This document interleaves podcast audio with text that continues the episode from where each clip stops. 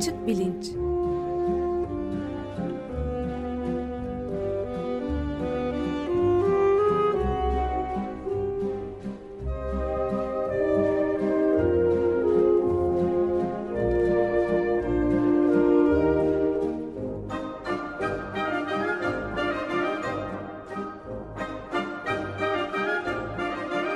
Güven Güzeldere ile bilim ve felsefe sohbetleri.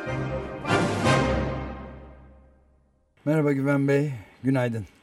Merhaba Ömer Bey. Günaydın. Günaydın Güven Bey. Ee, Can günaydın, merhabalar. Geçen hafta bıraktığımız yerden devam edeceğimizi de söylemiştik e, bu haftaki programda da. Belki bu hafta bile e, tamamlayamayabileceğimiz kadar zengin bir malzeme de olduğu anlaşılıyor. Bu e, bilişsel e, ahenksizlik, dis, Ahenksizlik. ahenksizlik dediğimiz durumun çok yaygın örneklerine rastlamaya başladık. George Monbiot bu konu üzerinde birkaç makale yazmıştı çeşitli yıllarda. Yani iki, benim bilebildiğim kadarıyla 2010'dan beri çeşitli vesilelerle buna dönüyor. Özellikle muhafazakar düşünce tarzıyla, sağcılarla işte bu gerek iklim değişikliğini kabullenmeme, bilimi, bilimi reddetme ama bunun gibi bambaşka e, saçma sapan teorilere de e, korkunç yer ayrıldığını anlatan yazıları vardı. İşte 11 Eylül'de e, bunun bir komplo olduğuna dair milyonlarca yazılı şey Evet. internet üzerinde yazılı şey olduğunu söylüyor. Ve işte bu şekilde de milyarderlerin işi kolaylıkla götürebildiğine dair bir de özellikle de sol, sosyal demokrat, liberal çevrelerinde buna göz yumduğunu o da fazla onlar da daha zeki bile olsalar buna engel olamadıklarını yazıyor. Böyle bir durum var. Biraz bunların üzerinde konuşabiliriz herhalde. Evet aslında e, yani bu George Monbiot'un e, makalelerini siz bana göndermiştiniz. Sağ olun ben onları okuyunca oradan da atıfta bulunan başka bir takım e, makalelere doğru hareketlendim filan. Burada çok zengin bir alan çıktı. Benim de aslında e, çok aşina olmadığım fakat ilgi e, duyduğum e, bilişsel ahenksizlikle e, konuya girdik iki haftadır. Fakat aslında bu tabii bilişsel ahenksizlik biraz bilişsel kapasite e, ve belki ona bağlı olarak eğitim konusuyla da bağlanıyor. E, bununla ilgili çalışmalar var. E, birkaç bir şeyden bahsedelim. Tahmin ediyorum ki bu aslında bir iki haftada bizi götürebilir. Burada e, çok materyal çıktı.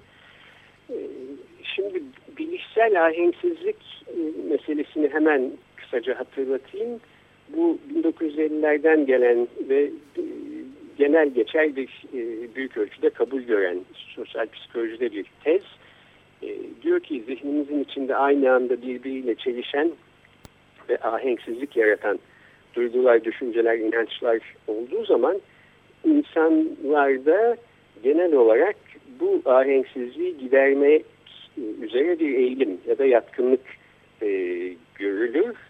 E, bu e, ahenksizliği gidermekte genellikle işte birbiriyle çelişen inanç ya da düşüncelerden bir kısmını revize etmek, değiştirmek ve birbiriyle uyumlu hale getirmek e, ile mümkün Evet, olur. çünkü bu da şeyden kaynaklanıyor değil mi? Yani psikolojik olarak rahatsızlık veren bir şey bu ahenksizlik.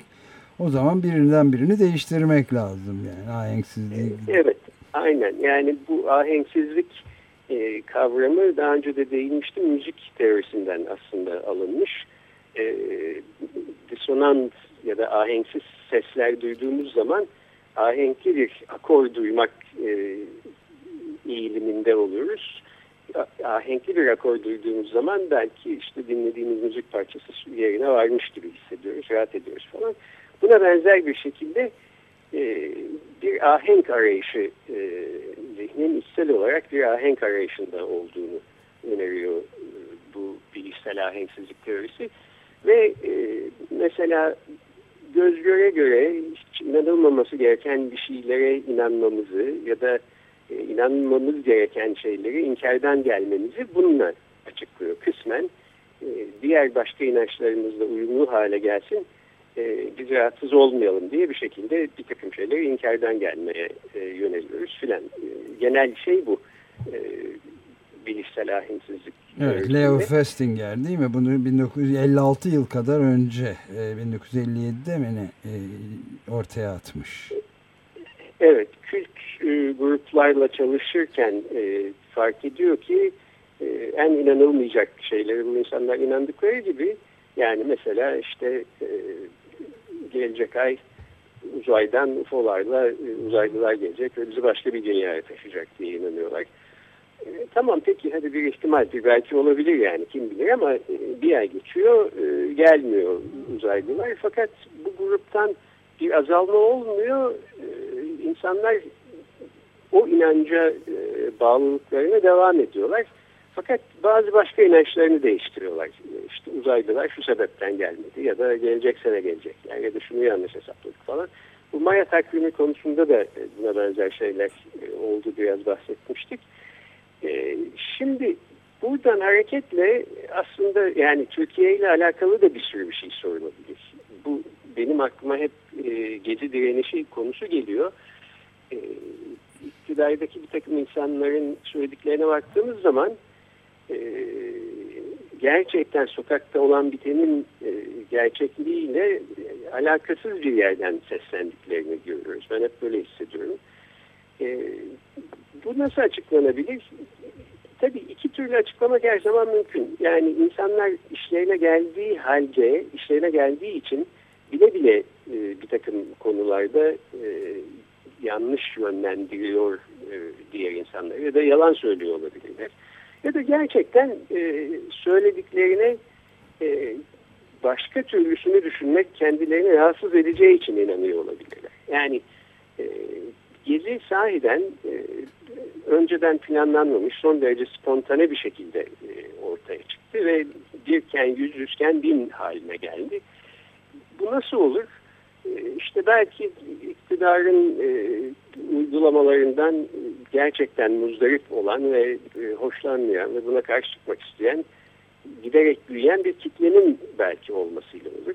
Ama siz buna inanmak istemiyorsanız o zaman işte işin içinde telekinezi var ya da olsa olsa bunlar senelerdir bunu planlıyorlardı ya da faiz lobisi ya da dış mihraklar filan gibi bir sürü başka e, yan inanç ve düşünceleri e, öne e, alarak bunların ışığında e, size rahatsızlık veren asıl e, belki de gerçek olan asıl düşünceyi inkardan gelebilirsiniz. E, yani bu spontane bir şekilde gelişmiş e, gerçekten bir halk hareketiydi ve bizimle ilgili ciddi bir rahatsızlık ve memnuniyetsizliği gösteriyordu.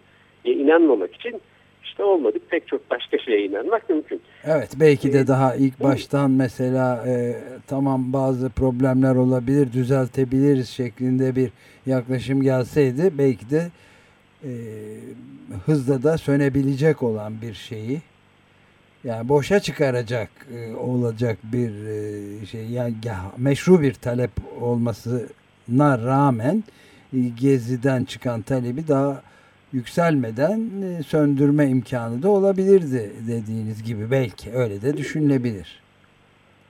Olabilirdi bence de daha gerçekçi bir şekilde yaklaşılsa.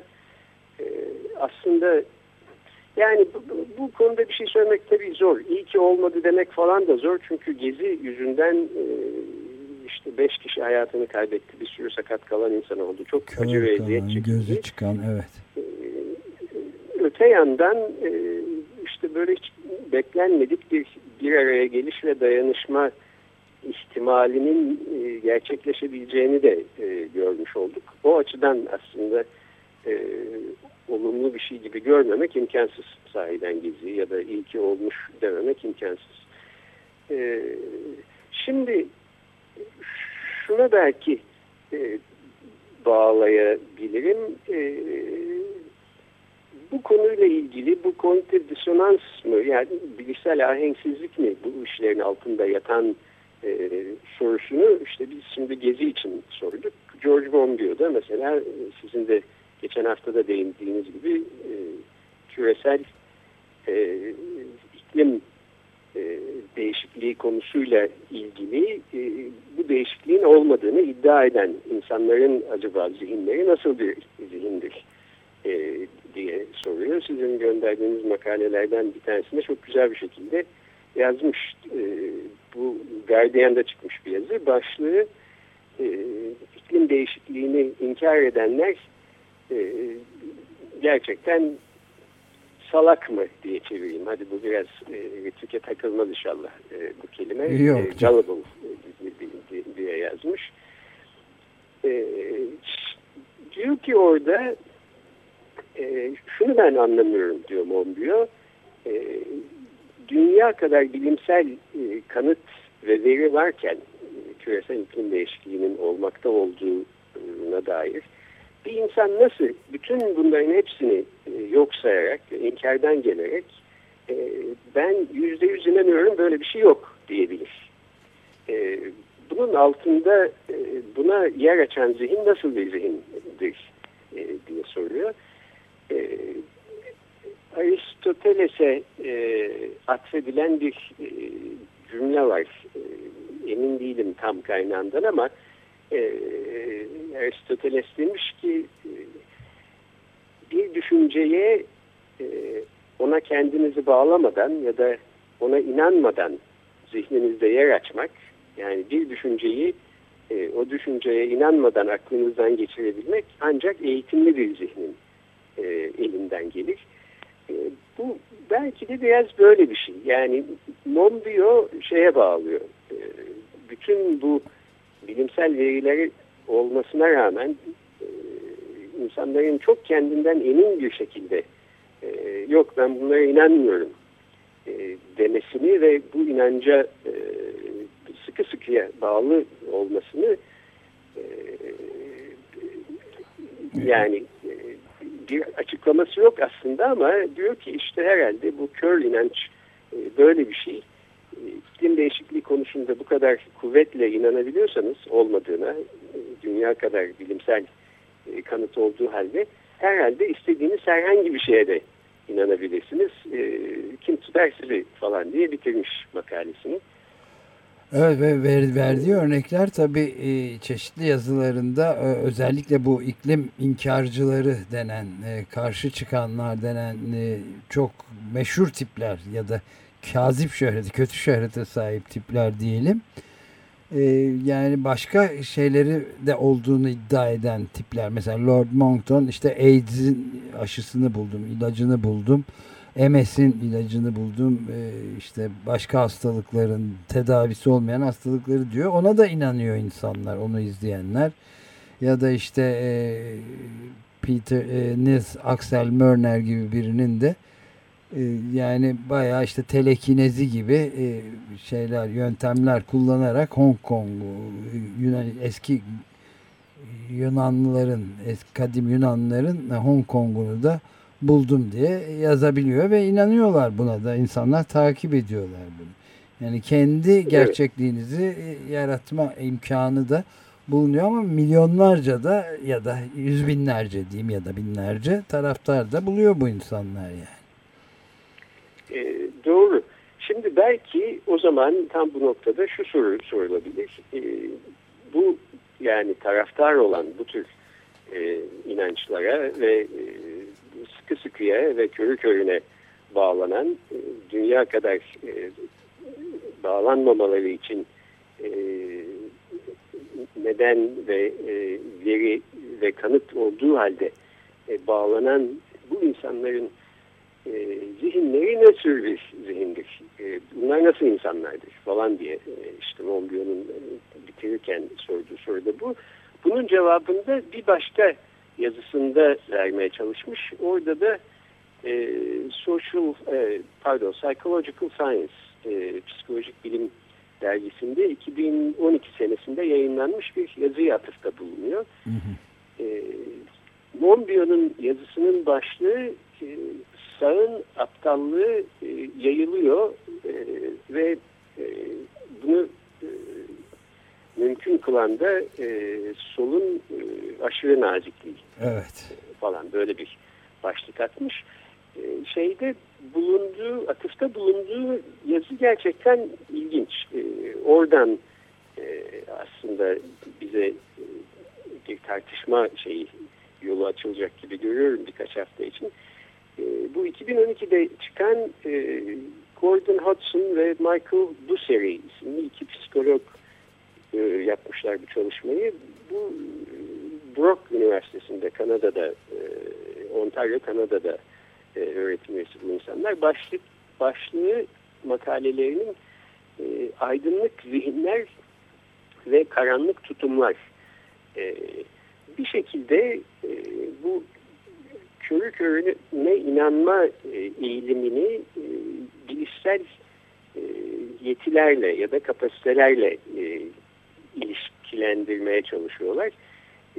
İki tane büyük çalışma yapmışlar. Bir tanesi Birleşik Krallık'ta, İngiltere'de yaklaşık 16 bin kişiyle yapılmış gerçekten önemli bir şey sayı. Örnekler. Daha sonra da fakat doğru olduğunu sınamak için bu çalışmanın ve kültürler arası bir şekilde tutup tutmayacağını görmek için Amerika Birleşik Devletleri'nde benzer bir çalışmayı yapmışlar ve birbirine yakın sonuçlar almışlar.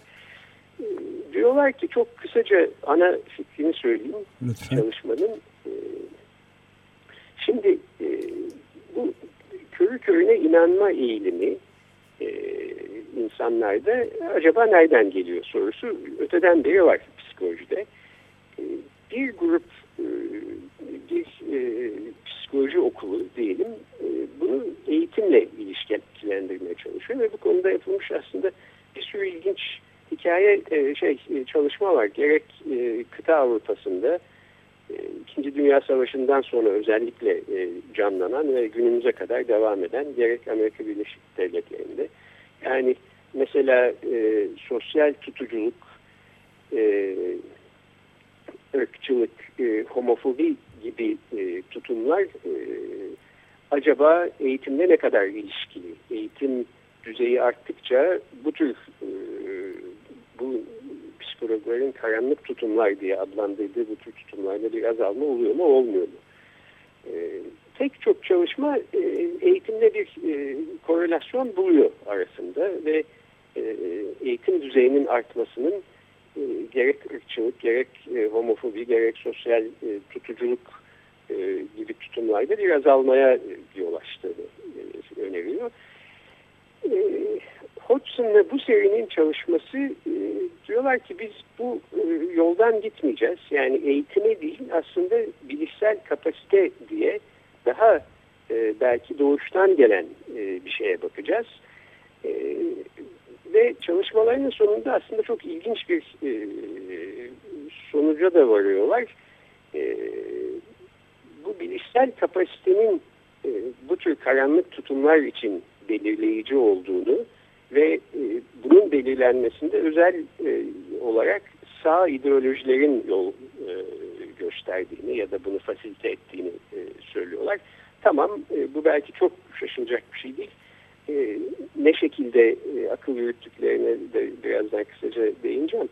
E, fakat daha sonra bu e, Birleşik Krallık'ta yaptıkları çalışmayı Amerika'da da yaptıktan sonra şöyle bir iddiada bulunuyorlar. Biz değişik eğitim grupları arasında da baktık. E, eğitim aslında bir parametre olarak burada fark yaratmıyor. Yani e, ırkçılık ya da homofobi ya da sosyal e, tutuculuk aslında eğitimle azalıp ya da çoğalan e, bir şey değil. E, tamamıyla eğitimden bağımsız olarak e, yani farklı eğitim seviyelerindeki insanlara aynı şekilde e, uygulanabilecek yalnızca bilişsel e, yetenekle alakalı ya da bilişsel kapasiteyle alakalı bir şey diye bir iddiada bulunuyorlar. Bu şimdi tabii çok tartışmalı bir sonuç. E, çok yeni çıkmış bir yazı olduğu için henüz geçen sene yayınlanmış. E, özellikle de böyle 16 bin kişi gibi çok büyük bir deney, deneysel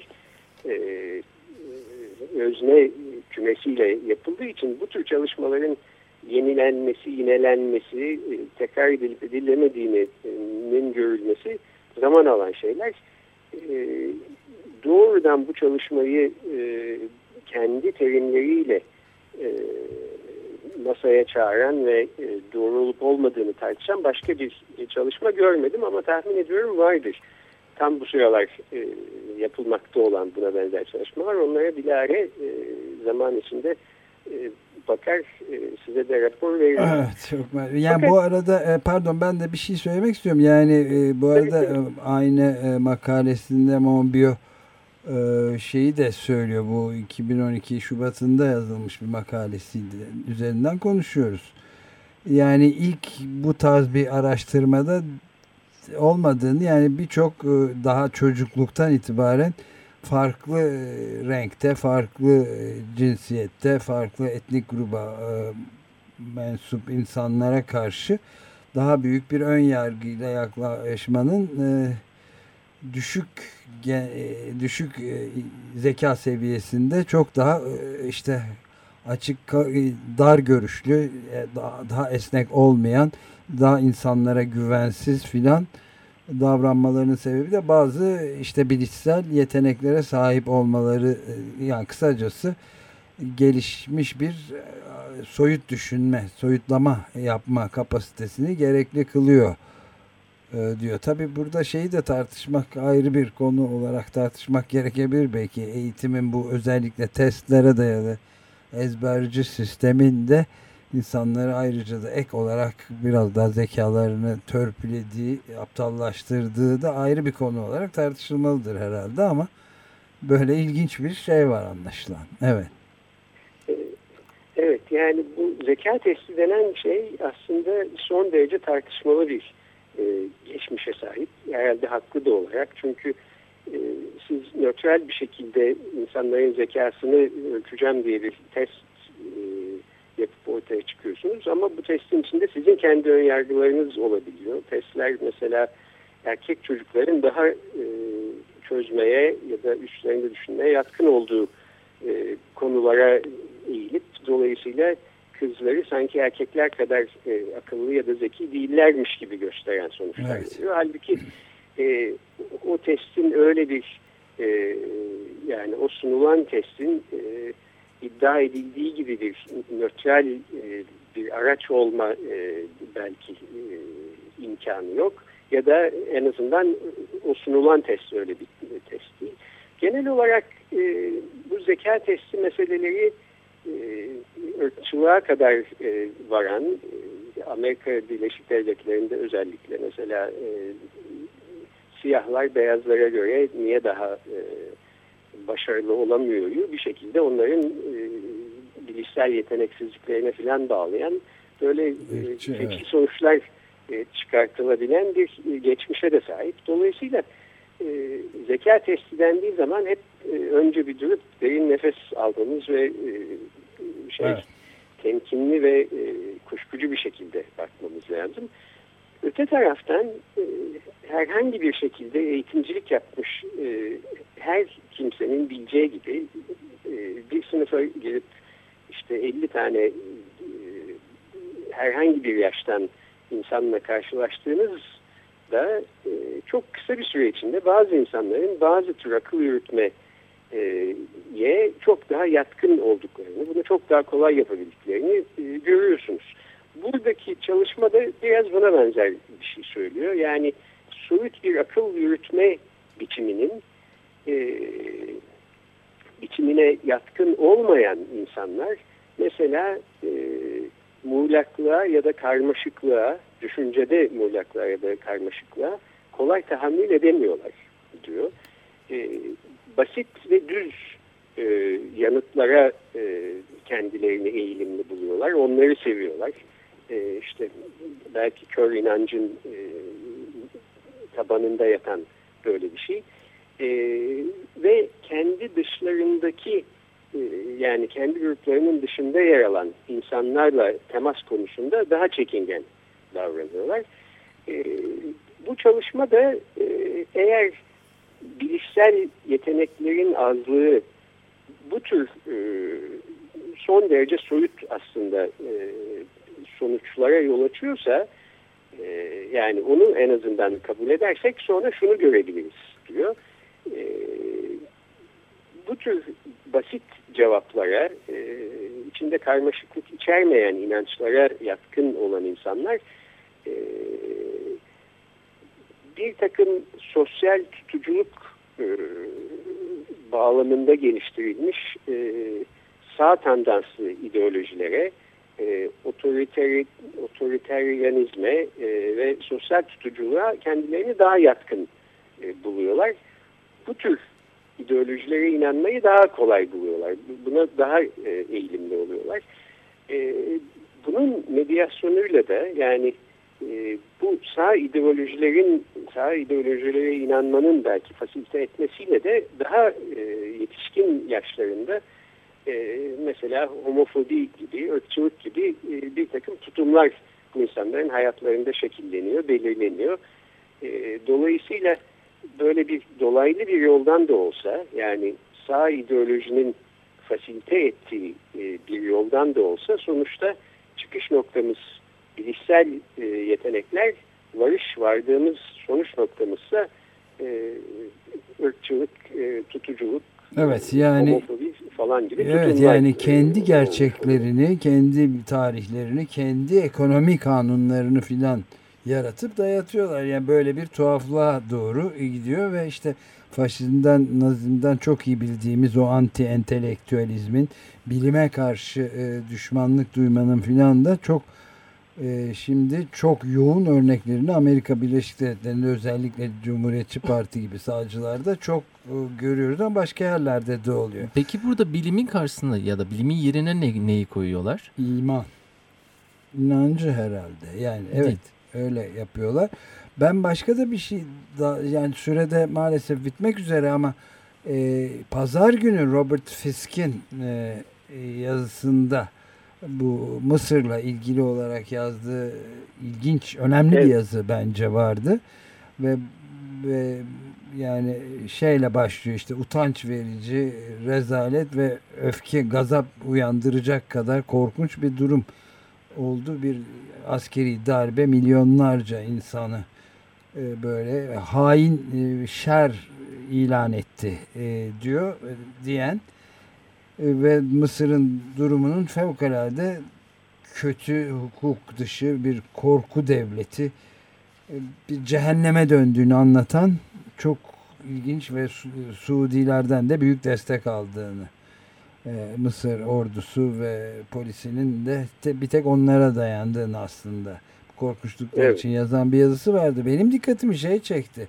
Bu yazının altında normalde ben çok fazla okuyan biri değilim bu okur mektuplarını tem- şey internet üzerinde ama olağanüstü yüksek sayıda Robert Fisk'in bu yazdıklarını tamamen külliyen yalan, kendisini faşist, ırkçı, kendini beğenmiş bir İngiliz ajanı hatta işte Müslüman biraderlerin ihvanın ajanı olması ihtimali hatta Goebbels'le kıyaslayan filan yazılar olması geldi. Bunu da belki daha sonra konuşmak ilginç olabilir. Evet, e, yani bu yazıların kimden gelmiş olduğu aslında belki e, Fisk'in tezini de destekliyor sonuç itibariyle. E, yani Robert Fisk'in yazdıklarına ancak böyle bir cevap verebilmek, işte bu adam ajandır dolayısıyla burada komplo var, başka da bir şey yok şeklinde e, son derece düz ve e, olan biten gerçeklikle alakasız bir inancı böyle şeyle son derece şiddetli bir şekilde savunmak aslında yani Monbiot'un da Fisk'in de belki bu çalışmada söylenen şeylerin de e, e, ışığında e, düşünülebilecek bir şey. Evet. Can'ın sorduğu soru da önemliydi. Ona da belki gelecek hafta döneriz. Yani bilimin yerine ne koyuyorlar? İman Evet. koyuyorlar fakat mesela pseudo bilimler falan Heh, da. yalan bilimler de Türkiye'de koyuyor. bulunuyor. Onu size tabii ki bıraktım ben bu Evrim cevabı. teorisi filan konusunda çok örneği var. E, bu ta Theodor Adorno'dan beri aslında bir sürü insanın üstünde çok düşündüğü e, bir konu. E, vaktimiz bu hafta bitti, Bitti, fakat e, evet. galiba haftaya devam edebileceğiz. Evet, çok teşekkür ederiz Güven Bey. Görüşmek Ben üzere. teşekkür ederim. Görüşmek üzere. Ee, hoşçakalın.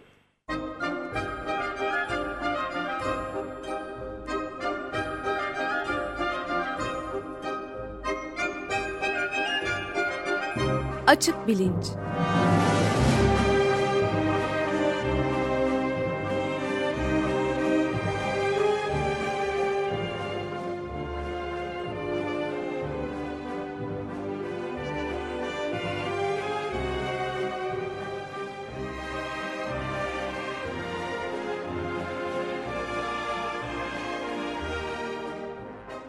Güven Güzeldere ile bilim ve felsefe sohbetleri.